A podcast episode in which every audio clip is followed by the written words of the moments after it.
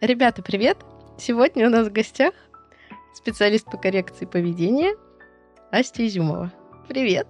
Привет! И мы поговорим на очень интересную тему, которая, мне кажется, не очень активно обсуждается и не очень широко затрагивается в целом в собачьем мире, это тема расслабления.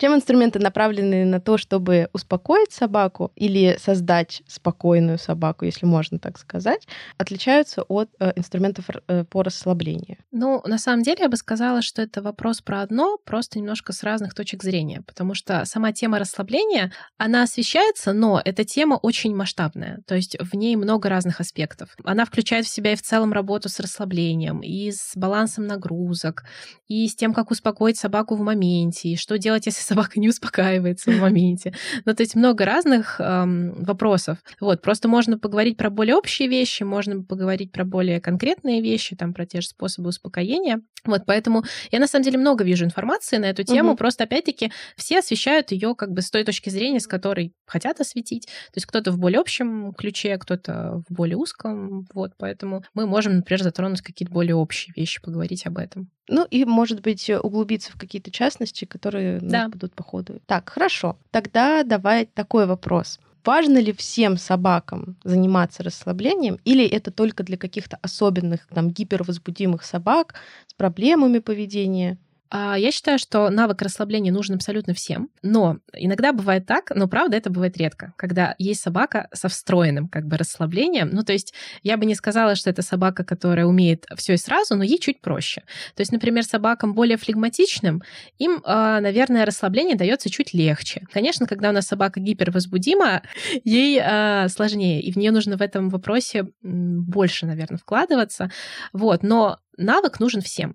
Потому что расслабление необходимо каждой собаке. А, расслабиться дома, расслабиться на улице, расслабиться в сложных ситуациях. Я, на самом деле, не встречала в своей практике собак, которые вот так вот, оп, по щелчку, с самого детства, они могут пойти в триггерное место и сразу там расслабиться, вот просто мгновенно. Вот, поэтому учить надо всех. А под расслаблением мы понимаем какие-то специальные процедуры, которые направлены на расслабление собаки. То есть, например, вот я знаю из таких, это расслабляющий коврик, когда расстилается угу. коврик, на котором собака собака должна как-то успокоиться, угу. лечь и расслабиться. Ну, это протокол релаксации да, Сьюзан да, да. Клазье с ковриком.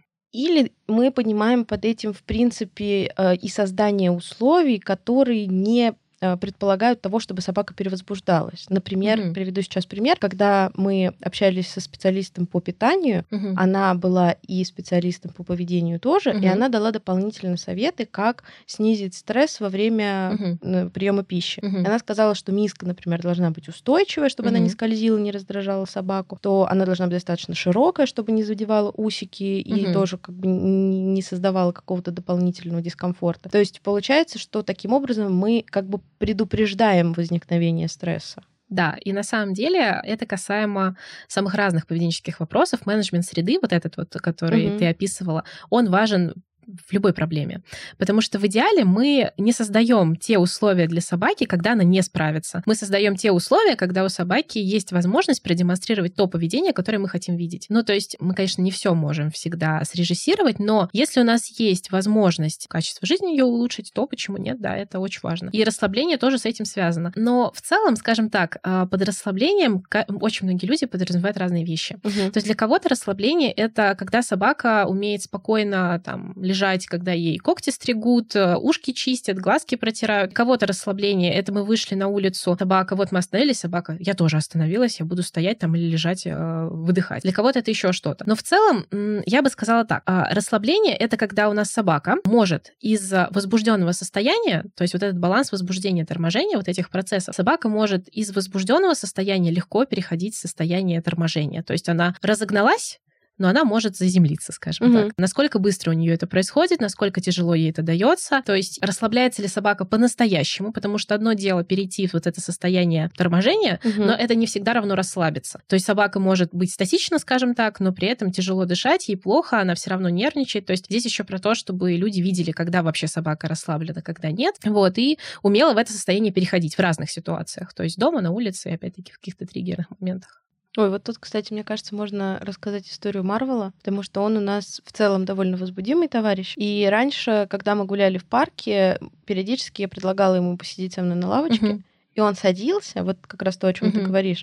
То есть он вроде бы как останавливался и замедлялся, но в uh-huh. то же время он, не прекращая, крутил головой по сторонам, uh-huh. следил за какими-то птичками, листочками uh-huh. и тяжело дышал. Угу. Сейчас, после того, как он начал принимать терапию медикаментозную, он уже может сесть на лавочку и сидеть спокойно и просто угу. смотреть по сторонам, зевать, угу. он уже расслабляется как будто бы по-настоящему, угу. а не Лучше. просто, да, делает вид, что угу. он вот садится, потому что я его попросила. Угу. Ну, на самом деле, так достаточно часто бывает. Я в свое время выкладывала видео с Вальдой в качестве эксперимента такого, как она сидит, мне, значит, я сижу на лавочке, она рядом со мной находится, и спрашивала, расслаблена ли она, вот угу. по вашему мнению. Большинство людей, э, ну, кстати, многие правильно выбрали, что она не расслаблена. На деле она сидела в таком а, немножечко напряженном ожидании. Она ждала, когда у меня муж вернется с магазина, магазина, мы его ждали, угу. и она вот тоже головой вот это вот туда-сюда, туда-сюда. Если что, она сразу подскакивала, то есть если какой-то триггер, она как бы вот сразу угу. немножечко подрывалась, она не дышала спокойно, то есть у нее такое поверхностное дыхание. И, ну, там ее морду не очень было видно, но если, конечно, я бы так сняла, то было бы более понятно даже по ее состоянию там глаз, э, по растянутым брылям и тому подобное, угу. было бы видно, что собака не расслаблена. А очень часто бывает так, что людям кажется, что если собака села или легла, равно она расслаблена. На самом деле нет, далеко не так. Если вот мы хотим каким-то образом начать помогать собаке с угу. расслаблением, то есть вот мы поняли, что собаке нужно угу. расслабляться, с чего нам лучше начинать? С каких-то вот как раз протоколов, про которые ты говорила, или с базовых вещей вот на прогулке, то есть периодические остановки, там вот э, расслабление, то есть угу. в процессе или вот специальная процедура для этого? А, на самом деле я бы начала с а, улучшения компетенции собаки. Ну, то есть что я имею в виду? А, у нас есть вот такая среднестатистическая собака. Она много гуляет, ну, к примеру возбуждается на улице, дома она такая тоже немножечко перевозбужденная, собака не очень много спит, спит не очень качественно, ну, к примеру. Вот, и я бы с такой собакой, вот такой среднестатистической, я бы начала именно с восстановления ее режима сна, отдыха, с вот таких вещей. Потому что если собака у нас системно особенно перевозбуждена, она мало спит, мало качественно отдыхает, ее нервная система не разгружается, то, ну, протокол релаксации супер в любом случае, это тоже инструмент, который мы будем использовать в работе. Но начать лучше именно с этого, потому что можно делать 150 упражнений на расслабление, учить собаку там концентрации, опять-таки вот этому балансу возбуждения и торможения. Но если собака нормально не отдыхает, то есть у нее нет времени разгрузиться, восстановиться, то это такая будет работа в одни ворота, скажем так. То есть э, какого-то сильного, стабильного результата не будет. Потому что здесь, скажем так, люди попадают в замкнутый круг. Ну, то есть они хотят, например, собаку гулять, чтобы собака устала, собаку угуливают, она дома спит, и людям кажется, во, она спит. Потом они опять ее угуливают, и вот это вот все так постоянно крутится. В какой-то момент собака адаптируется к нагрузкам, она становится нервная, раздражительная, сильнее реагирует на триггеры, и людям кажется, так, а почему мы же все делали правильно? А на деле а, нервная система, она перевозбуждена. То есть э, вот тут уже какие-то гормональные изменения, там тоже кортизол очень активно выделяется, когда собака стрессует. Он не выводится из организма очень быстро. То есть если что-то насыщенное, собака несколько дней должна выдыхать. Вот. А получается такая как бы постоянно беговая беговая дорожка, и э, нету возможности разгрузиться. Поэтому я всегда начинаю с этого. То есть я анализирую нагрузки собаки, то есть как она гуляет, сколько, где, как она отдыхает, э, качественно ли она опять-таки отдыхает, сколько она спит. И вот когда мы эту картину видим, мы ее наладили, после этого мы делаем уже какие-то упражнения, те же протоколы релаксации, всякие разные другие вещи. Про сон интересный вопрос.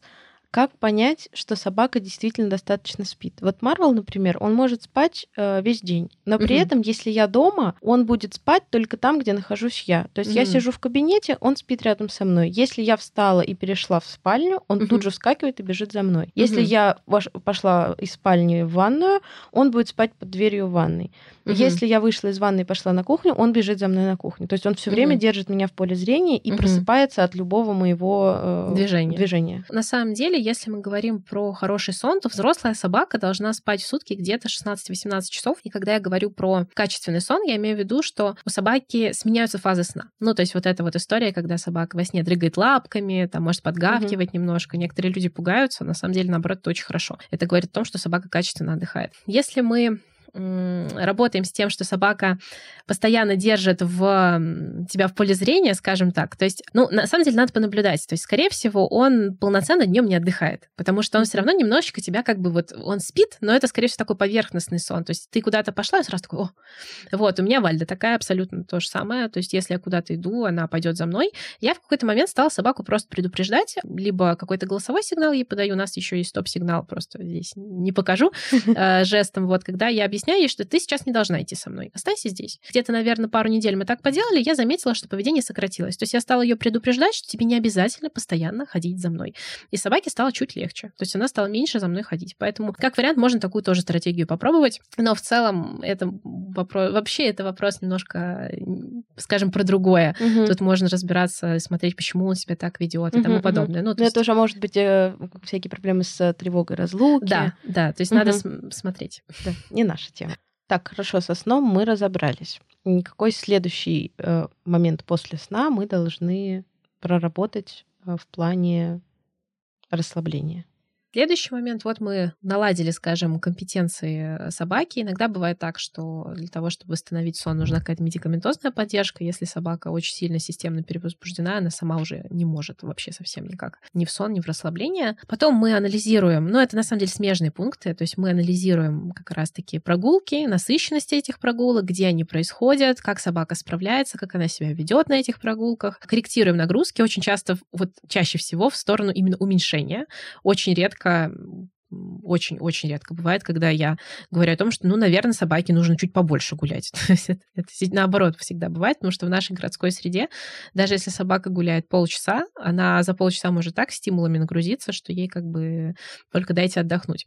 Вот, то есть мы смотрим в эту сторону, это все балансируем, смотрим, как собака справляется, становится ли ей легче или не становится, опять-таки корректируем что-то, а, вводим всякие разные протоколы релаксации, опять-таки, отбираем спокойное поведение дома, на улице, устраиваем сессии ничего не делания, или когда мы сидим с собакой на лавочке, там вот такие вот вещи. Вот, ну, то есть много-много всего на самом деле. Угу. А, еще я хотела бы, наверное, отдельно спросить про, ну, дальше уже продолжая разговор про расслабление. Очень многие говорят о том, что собакам помогает расслабиться их э, видотипичное поведение, угу. вылизывание, вынюхивание, вот это вот все. Во время прогулок используют поисковые игры или дома устраивают какие-то поисковые коврики. Насколько это действительно помогает собаке расслабиться? И есть ли тут какие-то нюансы с э, тем, что, может быть, для какой-то собаки это будет работать наоборот?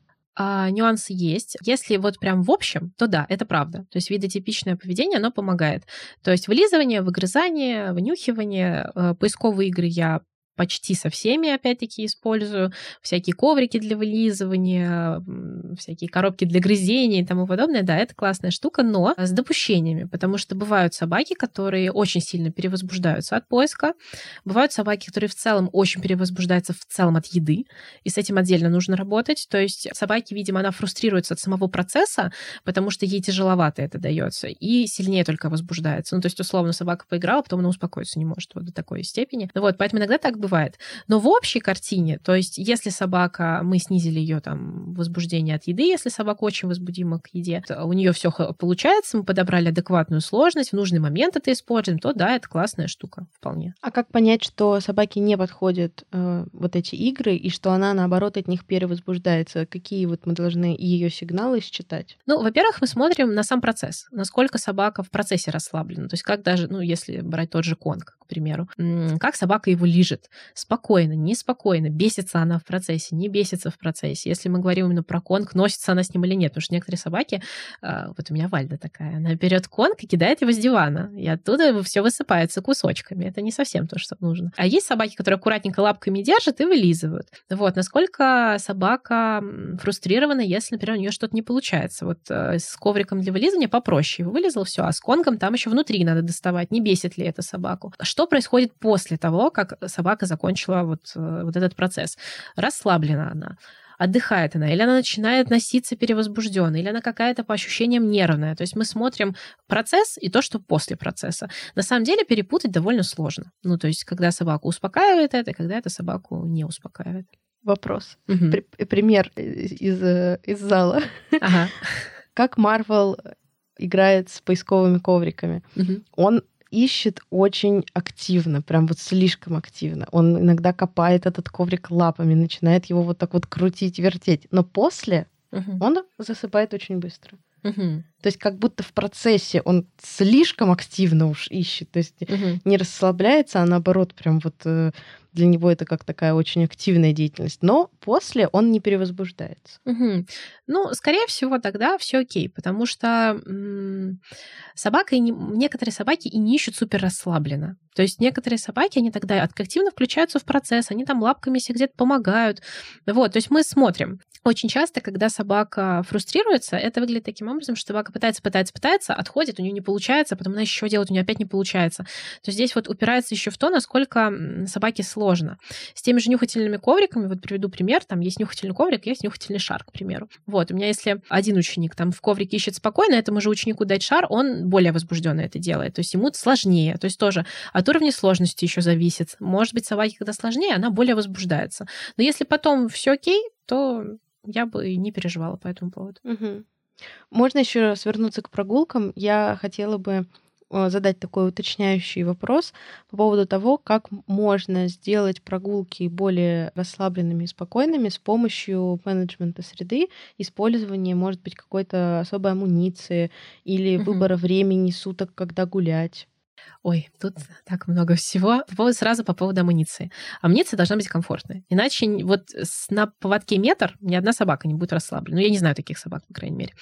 А, то есть длинный легкий поводок, а, удобная шлея или удобный ошейник, там, с оговорками, скажем. Вот, мы подобрали удобную амуницию, это первый пункт. Второй пункт. Наша прогулка начинается не в тот момент, когда мы вышли из подъезда, а, в принципе, когда мы уже амуницию взяли, одеваем ее на собаку. То есть а, очень часто бывает так, когда собака возбуждена на прогулке, вот мы, я прихожу, например, к ученику, смотрю, как они выходят. Э, берут шлею, говорят гулять, и собака все, вот это вот все. Вот, и она очень возбуждается, она потом возбужденная на лестничной площадке, скажем, в лифте, она выходит уже возбужденная. То есть, если такое присутствует, и собака потом всю прогулку нервная, то мы начинаем в первую очередь с реакции на амуницию и на сборы на прогулку. То есть нам нужно научить собаку одеваться спокойно и выходить спокойно. И второй момент. Многие люди они торопятся. Ну, то есть, к примеру, вот живем в городской среде, и рядом есть лес. Ну, там до него идти минут 15, скажем так. Вот люди берут, одевают собаку и бегут к этому лесу. Вот сейчас мы до леса добежим, и там ты начнешь гулять. И собака, она не понюхать ничего не может, она там где-то пытается, ее тянут, все торопятся. И получается очень нервная история. В идеале, вот мы вышли за двери квартиры, мы уже начали прогулку. Хочет собака нюхать, пусть нюхает. Прогулка для нее в первую очередь, на самом деле, именно для реализации ее потребностей. Хочет нюхать около подъезда, если там бешеные люди не летят в вас с криками «уберите собаку», вот, окей, пусть нюхает там кустики. То есть очень часто бывает так, что люди до какой-то точки спешат, и как будто вот конкретно в этой точке, там, не знаю, на площадке, в лесу, в парке прогулка начнется, а до этого прогулка а не начинается. На самом деле нет. То есть вы вышли и учите сразу собаку гулять медленно. Этому тоже нужно учить отдельно, потому что мы в нашем режиме, скажем, мы торопимся тоже постоянно, и собаки могут подхватывать эту всю историю.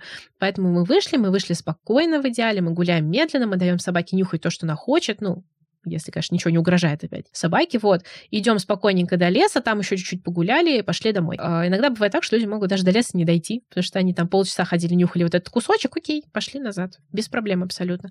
Поэтому нужно правильно выстраивать скорость прогулки, нужно понимать, когда прогулка начинается.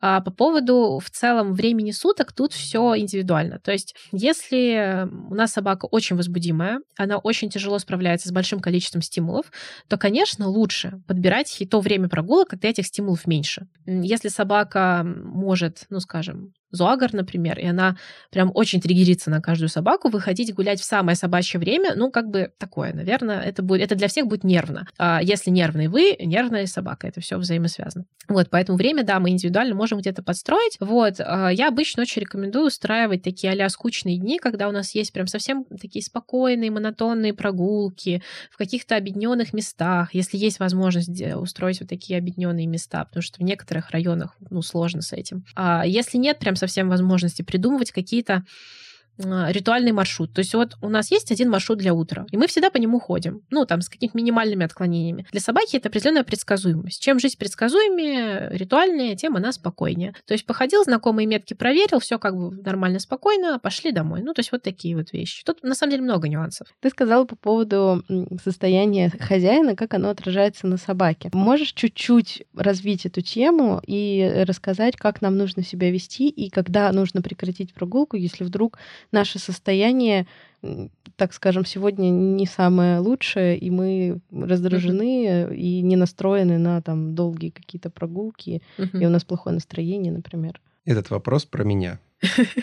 Вопрос из зала. Тут такой момент. Я считаю, что если настроение плохое, устали, пришли с работы, жить не хочется, ничего не хочется, не надо брать собаку и тащить ее на длинную прогулку. Единственное допущение, которое может быть, если человек сильно разгружается на этих прогулках, и, ну, я по себе даже знаю, что мне иногда вот плохое настроение, но я вот возьму собаку, дойду там мне рядом, например, там, в парк, лес, и мне там будет нормально. Вот там я разгружусь, и все, и все выровняется, и все хорошо. Но бывает так, что вот вы вышли, все плохо, и вы идете, и все продолжается продолжает быть плохо и только хуже становится. Особенно если собака с какими-то поведенческими особенностями, ну, то есть собака, там, не знаю, может подтягивать поводок, или она может там подби... вот с подбором это прям вообще люди очень устают э, с собаками, которые подбирают, это тяжело. И вы понимаете, что вы сейчас не справляетесь, вам сложно, не продлевайте этот, это удовольствие. Собака сходила в туалет, идите домой, не растягивайте, потому что только хуже будет. Собака очень сильно зеркалит эмоциональное состояние человека. И собака-то, может, выходила более-менее спокойно, но здесь еще такой момент, что она не просто зеркалит, мы еще а, языком тела, своей манерой, когда мы немножко раздражены, мы в плохом настроении, мы какие-то сигналы собаке посылаем. Мы там по-другому с поводком обращаемся, мы, у нас интонация может быть другая, язык тела немножко искажается, дыхание другое. Собака нас прекрасно знает, она с нами живет, то есть она супер разбирается в нашем настроении. Все поведенческие моменты будут только усиливаться. Я не вижу смысла вот это удовольствие продлевать.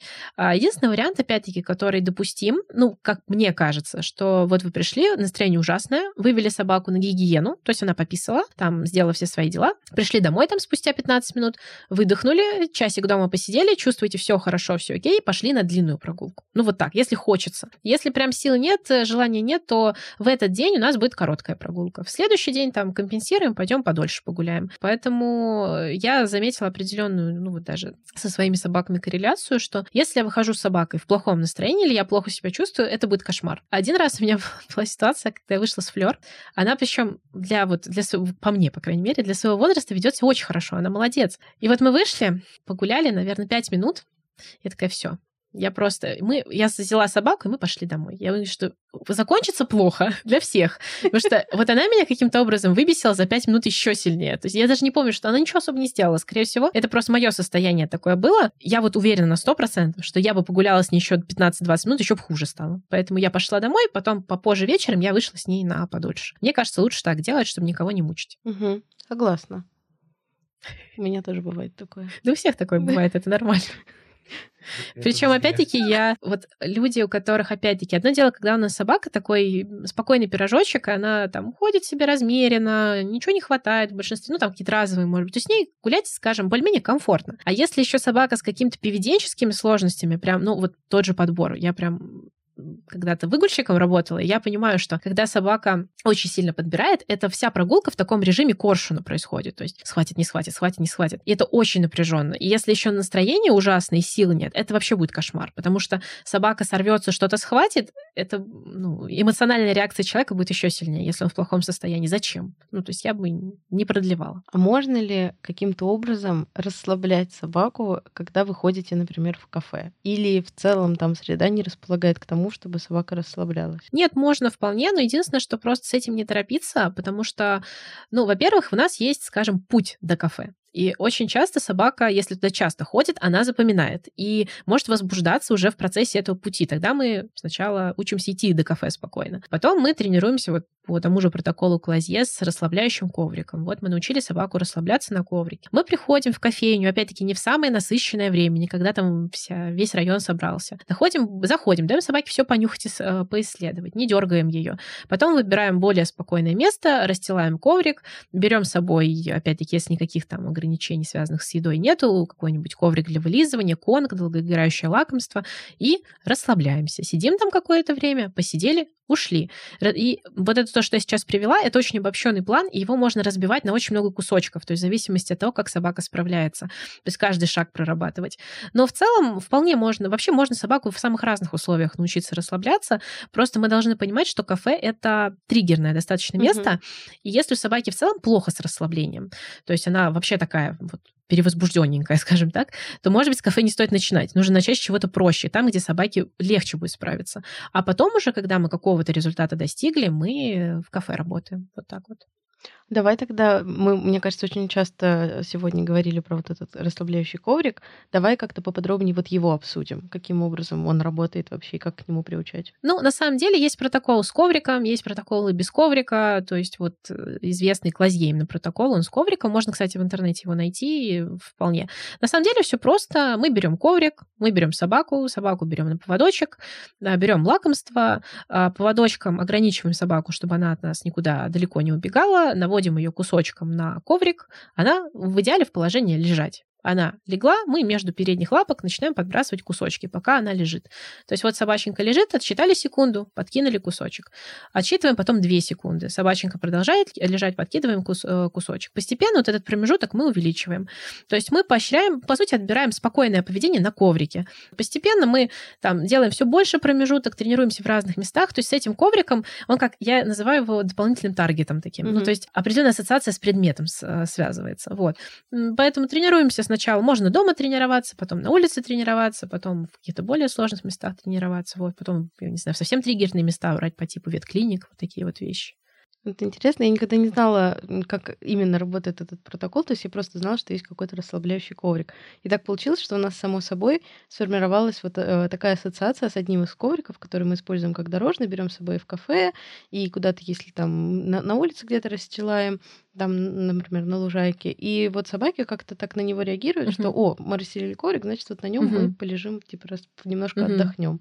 Ну, такая ассоциация, скорее всего, возникла, mm-hmm. такая маленькая база безопасности, скажем да, так, да, да, собаки. Да, да. Ну, я на самом деле с Вальдой э, тренировалась с ковриком, но я тренировалась без еды, скорее как по типу упражнения скучные игры, это когда собака зеркалит именно состояние человека, потому что у меня м- все собаки, первая и вторая, супер возбужд... возбужденные от еды. То есть, если я возьму кусок, она ляжет. но спокойно она не будет. То есть пока она видит кусок, любой причем, корм, э, легкое, все что, вот все что угодно. Поэтому я просто садилась, ставила таймер, а, брала коврик, а, расстилала его побольше, садилась сама на этот коврик, все, подлавливала, когда собака спокойна. У меня Вальда сначала просто очень странно меня смотрела, типа, что ты делаешь, зачем? Вот, на какую-то, на третью или на четвертую сессию она пришла ко мне. То есть и легла рядом со мной спокойно на этом коврике. То есть, по сути, она отзеркалила мое состояние. Вот мы сначала тренировались дома в совсем объединенной среде, потом я дома разные усложнения вводила, ну, то есть по типу мы расслабляемся, другой человек мимо ходит, или там мы расслабляемся, я что-то включил, какие-то звуки, ну, то есть вот такое. Вот, если я сейчас достаю этот коврик, она такая, о, коврик, я помню, на нем надо лежать. вот, поэтому можно, в принципе, без еды, но это немножко другое просто упражнение, но так тоже можно работать. Вот, иногда бывает, что работаем вообще без всего. То есть, ну, это другой протокол, тоже есть Current Overall протокол, например, но немножко про другое. Вот, можно в целом вообще для меня в расслаблении очень важно состояние проводника.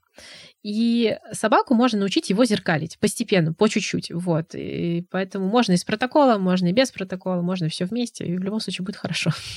Сейчас ты привела пример про э, включение каких-то посторонних звуков, и я вспомнила, что э, есть такой способ расслабления, как включать собаке какую-то э, классическую музыку угу. или в целом просто белый шум белый еще шум, включают. Да.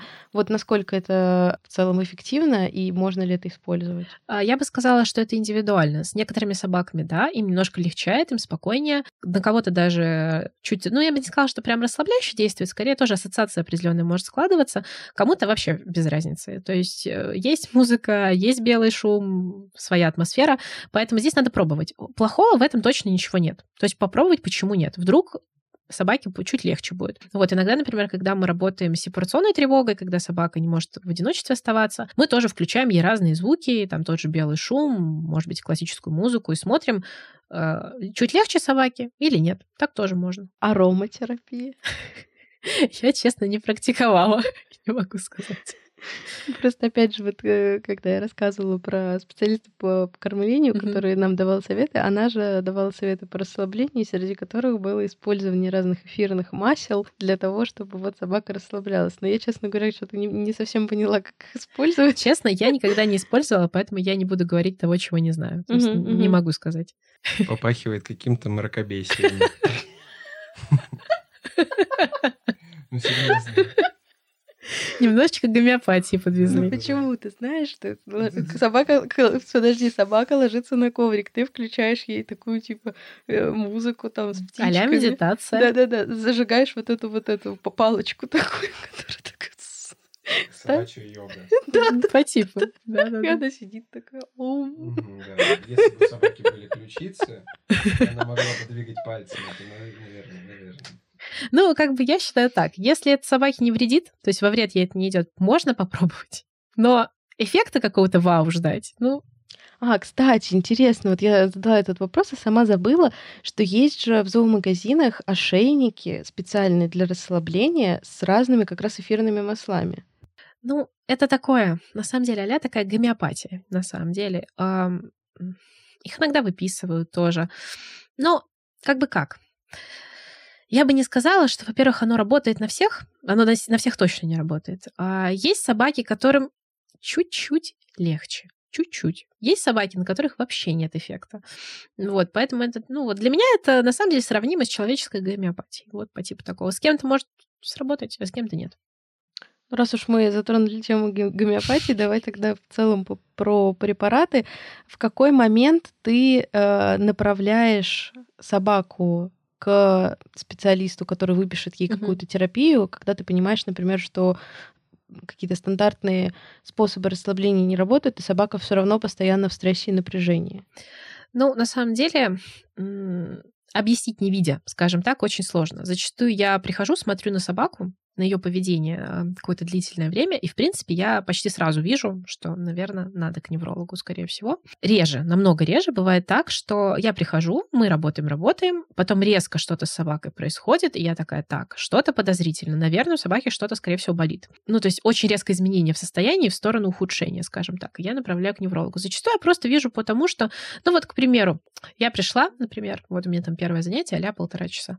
И я наблюдаю за тем, как человек взаимодействует с собакой, как собака себя ведет. И вот у меня были ситуации единожды, когда собака за полтора часа ни разу даже не легла. То есть она просто вот ходит туда-сюда, туда-сюда, туда-сюда. Она не знает, как себя успокоить. И я начинаю, я на это все смотрю, я начинаю расспрашивать человека о том, что вот так всегда или так сейчас, как в целом себя собака. Я смотрю собаку на улице, я вижу, что собака всегда такая.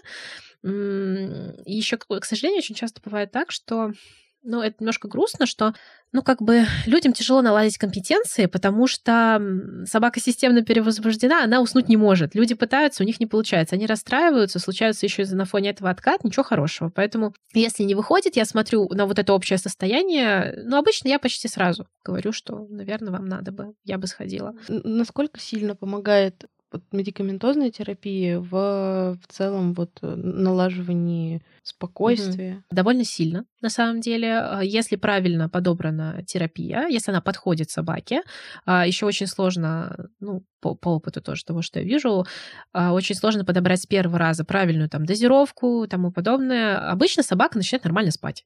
То есть вот она ну, даже не прям, ну, лучше нам становится. То есть она чуть легче расслабляется, она больше спит, соответственно, ее нервная система разгружается, становится лучше. Прям вообще поддерживают эту историю, что работать, например, в совокупности с неврологом иногда некоторым собакам это необходимо. Но это не панацея для всех собак, Нет. и не стоит, наверное, да, сразу, не знаю, бежать закупать препараты, Самим прежде точно. чем э, там обратиться к специалисту. Да, я вообще против того, что человек сам идет и сам что-то покупает, там сам себе прочитал, сам себе придумал. Ничего хорошего.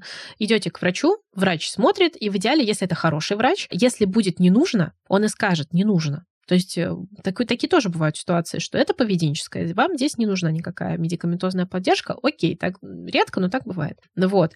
Поэтому а так, что как бы сами провести эксперимент, я очень не рекомендую это делать. Вот. Лучше сначала к врачу, он смотрит, оценивает, потом назначает терапию, если это необходимо. Если не необходимо, то не назначает, соответственно. А вот э, обычно, когда мы говорим про э, какое-то не такое состояние собаки, то есть, например, появились какие-то у нее поведенческие проблемы, всегда говорят, что сначала нужно обратиться к врачу, а потом уже идти к специалисту по коррекции поведения. Вот когда мы говорим про расслабление собаки, мы какой выбираем такой же маршрут, или мы сначала все-таки обращаемся к специалисту по поведению, а когда уже методы работы специалиста по поведению не помогают, тогда уже мы, например, обращаемся к неврологу и, возможно, используем какую-то медикаментозную терапию. Ну, тут на самом деле сложно. Я обычно, вот у меня есть анкета перед занятием, я читаю анкету. И если я там вижу что-то такое вот для меня красный сигнал, но это не касаемо расслабления какой-то вот поведенческой проблемы. Ну, к примеру, люди приходят, потому что собака подбирает, а собака ест несъедобное. Я читаю в анкете, она ест все, камни ест, окурки ест, э, не знаю, маски ест. Э, для меня это вот вам к врачу сначала, вам нужен гастроэнтеролог и тому подобное. С расслаблением чуть сложнее. То есть обычно это в анкете выглядит таким образом, что, ну, собака там ну, даже не знаю, как люди нервно не пишут, это скорее я говорю нерв, нервно. Ну, то есть собака Обычно пишет собака невоспитанная, вот, вот типа такого, что она не слушается, у нее там бананы в ушах, вот такой вот пишут. То есть по вот этому мне сложно оценить. А когда я прихожу и уже смотрю на собаку, вот обычно э, вот, вот таким вот образом, ну там, я не знаю, у меня был случай, когда в анкете написали, ну, для меня такой прям красный маркер, когда у собаки есть какое-то стереотипное, а стереотипное поведение. Ну, то есть собака постоянно что-то копает дома, безостановочно. Ну, то есть это невролог прям сразу. вот, если такие какие-то вещи. Но очень редко люди в анкетах про это пишут, потому что, ну, может быть, не так сильно обращают на это внимание. Иногда я прихожу, это вижу, а человек этого не замечает. То есть он, уже к этому привык. То есть я пришла, собака постоянно лежит пол. Я говорю, как бы, вот, то есть как бы вас, ну, вот, вот это вот происходит, вас не смущает, то есть э, это часто происходит, редко это происходит. Говорит, да, это всегда происходит. Я говорю, а проверяли собаку? Нет, но мы думали, что как-то вот, ну, я говорю, тогда лучше проверить. Вот. Поэтому именно по, скажем, вот э, до того, как я встретилась с человеком, мне оценить, нужно ли ему к врачу, очень сложно. Угу. Ну, то есть вот именно если мы касаемо расслабления говорим. Вообще, на самом деле, это вот очень интересно в плане именно стресса и расслабления. Вот этот тандем специалиста по поведению и э, ветеринара-невролога, э, мне кажется, что они здесь должны ну, во многих случаях работать вместе, потому что вот у нас, например, когда возникли вот эти все проблемы, мы, э, честно говоря, сами-то и не знали, что у Марвела какие-то проблемы, потому что действительно очень сложно понять, что угу. какое-то поведение, оно является собой какие-то внутренние проблемы собаки, а не просто вот он такой смешной, забавный так делает. Вот. И нам выписали терапию и направили э, на как раз-таки консультацию к специалисту по поведению. И когда мы уже попали ко второму неврологу, вот как раз к Миле Конниковой, uh-huh. про которую мы говорили, она сказала, что если мы сможем организовать ему вот этот менеджмент среды угу. таким образом, чтобы он был расслаблен все время, угу. и у него не было перегрузов и лишних стрессов, то можно будет постепенно уходить с терапии. Угу. То есть терапия это такой как бы вспомогательный... Ну, как эм, костыль. Да, да, да, который мы используем, пока мы не наладили вот... Э, Но так не всегда бывает. Иногда бывает, что собака пожизненно на терапии. Да, Такое да, иногда бывает. бывает. Ну, кстати, вот первый невролог нам сказал, что это будет пожизненно, а вот э, Мила сказала, что в целом можно будет, если угу. со временем получится вот все угу. это наладить. Ну, здесь еще вопрос того, что попасть к хорошему врачу, грамотному, потому что самая, вот самая грустная ситуация, которая бывает, это когда у собаки явно есть проблемы, явно. Вот я, даже я не врач, я вижу, что явно люди идут к неврологу, ну, то есть я обычно направляю каким-то специалистам, но ко всем хорошим, ну, почти ко всем хорошим специалистам очень большая запись. И долго ждать, а нужно срочно. И люди идут там куда-нибудь вот, где быстро прийти, можно там какая-то местная, например, клиника, и люди приходят. Вот у меня в практике был случай. Ребята пришли, им сказали, у вас просто невоспитанная собака. Вы просто ее не занимаетесь, вон возьмите там, объясните, кто главный, вы просто не объяснили, вот, и поэтому... Вот это самое грустное, потому что почему-то я очень часто сталкиваюсь с таким психологическим барьером, что а собаке нужно к неврологу, а зачем? Это так странно. То есть люди как-то им, ну, сложно это. Не все, но многим. Вот они собрались, они идут, они приходят, и им вот такое говорят. Ну, то есть это прям совсем трэш. Поэтому mm-hmm. если еще... Уже, слава богу, если врач грамотный, нормальный, слава богу, это большой плюс. И назначит то, что нужно. Да, это, это прям залог успеха. Э, давай, может быть, какой-то разберем еще один инструмент для расслабления, который можно использовать вот помимо коврика, допустим, что-то еще. Ну, на самом деле, я считаю, что, эм, скажем, расслабление — это стиль жизни, скажем так. Это такой навык, который должен быть интегрирован, в принципе, во все сферы. Ну, то есть можно поговорить, например, про отбор поведения. Это связано с тем же менеджментом. Мы создаем те условия, когда собака не показывает то поведение, которое мы не хотим видеть, и мы поощряем то поведение, которое нам нравится. Ну, то есть, к примеру, вот если мы говорим про дом, я там советую ребятам, берем какие-нибудь кусочки, расставляем себе по дому, там стаканчики с едой, собаченька легла спокойно, не спит, не надо подбегать собаке, когда она спит, но собака расслаблена, мы так оп, невзначай подкинули в нее кусочек, шли мимо там. А, другой раз она опять легла э, расслаблена более-менее, аккуратно, оп, подкинули кусочек. То есть мы маркируем то поведение, которое нам нравится. Но здесь, правда, с оговорками, там, в зависимости от того, как собака на еду реагирует и тому подобное. На улице также поощряем спокойное поведение. То есть сели на, на лавочку, устраиваем сессию, ничего не делания. Вот собаченька расслаблена, смотрит смотрит по сторонам, отобрали, дали кусочек ей, ты молодец, умничка. Но здесь надо осторожно, чтобы подкрепить то, что мы хотим, а не, э, а не то, что собака может демонстрировать, потому что вот часто с этим проблемы возникают. Вот, поэтому отбор поведения, менеджмент среды, расслабленные прогулки, медленные прогулки, еще вот можно про скучные дни сказать. Это когда у собаки прям совсем объединенная, скажем, объединенный день, когда мы просто лежим, нюхаем, спокойно гуляем. Все, больше ничего. Вот такие тоже разгрузочные, скажем, дни.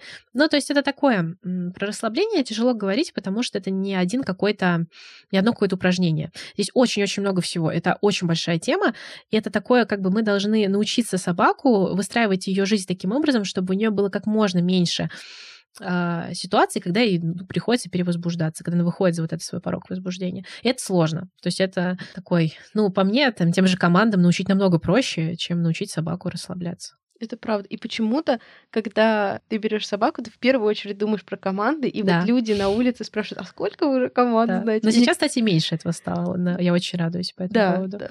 Потому что если раньше, ну там а какой-нибудь, может, года до полтора, наверное, год назад, мне чаще с щенками писали из серии, мы хотим научиться командам, то сейчас мне чаще пишут, что а, мы хотим, чтобы у нас был спокойный щенок, чтобы мы знали, как выстраивать с ним отношения, как выстраивать с ним быт. Вот это прикольно. Получается, что постоянно веселый, активный щенок, это может быть не всегда хорошо, потому что, возможно, он такой, потому что перевозбужден. А, да, но чаще всего постоянный, активный, радостный щенок это очень кусачий щенок, который прям не может успокоиться, который постоянно требует к себе внимания. То есть он может быть активным, веселым, но все должно быть за как бы в пределах адекватности. То есть, наверное, наоборот, грустный щенок, который такой вяленький, это тоже нехорошо. Вот. Но, опять-таки, если щенок очень сильно кусается, если щенок не может совсем расслабиться, если щенок постоянно предлагает вам игру безостановочно, если щенок много лает, скорее всего, это сигнал о том, что щенок, да, перевозбужден. Щенок должен очень много спать, прямо очень много. А норма сна для щенков, она больше, чем для да, взрослых? Где-то 22-23 часа щенок должен спать. Ого. Если мы говорим о трехмесячном, двух-трехмесячном щенке, то есть очень много почти весь день. А потом со, с возрастом как меняются эти нормы сна? Потом есть... меньше. То есть взрослая собака где-то вот 16-18 часов. А как они, например, вот трехмесячные мы сказали почти весь день, а потом, например, в 6 месяцев сколько? Ну, в 6 месяцев это такая собака-подросток, скажем. Ну, то есть 22 часа он спать уже не будет. Ну, я бы сказала, что это ближе нормы ко взрослой собаке, но все-таки не до конца. Ну, то есть здесь тоже вот по месяцам, по часам такого нету, но смотрим по состоянию. То есть все равно э, щенок, так как растущий организм, он весь развивается, его нервная система развивается, он должен в любом случае много спать. То есть если я... У меня в анкете даже есть такой пункт. Сколько спит ваша собака? Ну, условно. Если собака спит только ночью, это плохо. То есть она днем тоже должна отдыхать, должна спать. А если собака днем не спит без хозяев, то мы уже тогда работаем с сепарационной тревогой. Ну, надо смотреть. То есть здесь много всего может быть. Есть сепарационная тревога, есть тревога расставания, то есть с конкретным человеком. То есть много. Есть просто, там, не знаю, может быть, как-то не очень дома среда организована. Ну, то есть надо разбираться. Сложно. А, вот, э, про среду дома. Угу. Это же тоже важно для расслабления. Как лучше организовать дома среду? Вот, например, э, сколько там должно быть лежанок, условно. Достаточно ли одной лежанки в двухэтажном доме? Ну, я думаю, что нет, я бы больше положила. Во-первых, у собаки должно быть свое место, да. То есть э, лежанка в идеале не одна, но это в идеальной картине мира. Но если, например, это часто так бывает, вот у нас есть диван, который собака любит, и людям кажется, что как бы, ну, у нее есть диван, зачем лежанка? Лежанка все равно должна быть, потому что у собаки должно быть только ее место, потому что диван это все равно в первую очередь ваше место, а собака просто как бы вместе с вами находится. Оно должно быть здесь еще тоже. Люди купили лежанку, поставили, как они ее поставили, куда? То есть нравится ли это место собаке, удобно ли оно там. То есть тоже еще вот этот момент, как организовать и все поставить так, чтобы всем было комфортно, это отдельная история. То есть так, чтобы собаке там нравилось лежать, и не на проходе было, и не, не сдувало нигде, и за всеми следить можно было. Ну, то есть это сложный вопрос. Второй момент. Жизнь должна быть максимально стабильной, предсказуемой. Особенно, когда мы говорим про собак, которые склонны к перевозбуждению или такие системно перевозбужденные, скажем так. То есть, чтобы четко было понятно, что зачем следует, дома в том числе. В такое время мы едим, вот, вот сейчас мы отдыхаем после еды, то есть все разбито на такие ритуалы, скажем так. Следующий момент по поводу организации среды — это организация кормления, то есть чтобы оно было спокойным, никто руки в миску не сувал, никто там ничего в нее не кидал. Миска, опять-таки, да, вот мы говорили об этом, не ездила по всей кухне, это тоже важно. То есть все вот эти моменты, они как бы вроде бы совсем небольшие, но при этом качество жизни могут понизить. Все равно вот здесь э, не очень, здесь не очень, и это все равно складывается в какую-то картину общую. Следующий момент — это игры дома, потому что особенно с щенками такая проблема. А, многие люди ставят себе целью уиграть щенка. То есть, чтобы mm-hmm. вот он устал, он хочет играть. А здесь нужно с детства учить, что, во-первых, самоконтролю в процессе игр, плюс, э, что мы не играем 24 на 7. То есть это ведет к тому, что, опять-таки, он-то будет играть, если уж прям совсем не упадет и не устанет. Но, опять-таки, нервная система перевозбуждается. То есть выстраивать режим дня дома тоже в таким образом, чтобы у собаки была возможность отдохнуть и разгрузиться.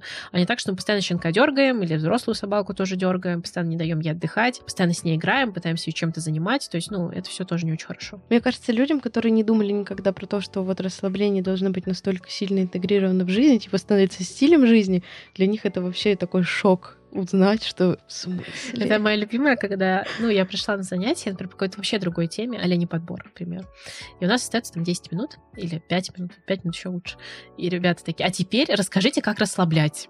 Я такая, окей. Это, это нас, вы не представляете, насколько это часто. Это вот просто. Почему-то вот людям кажется, что это очень просто, что как бы это какое-то, опять-таки, упражнение, может быть, или что там я сейчас что-то скажу, и вот они сразу, а, понятно, значит, надо делать вот так. На самом деле это как бы образ жизни, опять-таки. Угу. Ну, на самом деле, самое основное, что я бы хотела донести, наверное, вот когда мы говорим по этой теме, что собаки не рождаются с навыком расслабления. Это очень большая работа, и она комплексная, она включает в себя очень много всего. Для меня, если мы говорим о собаке, которая знает 150 команд, и собака расслабленная, лучше, чтобы собака была расслаблена. Ну, то есть э, делать фокус на этом. То есть это важно. И не думать, что собака как бы как-то сама там научится расслабляться. Может не научиться.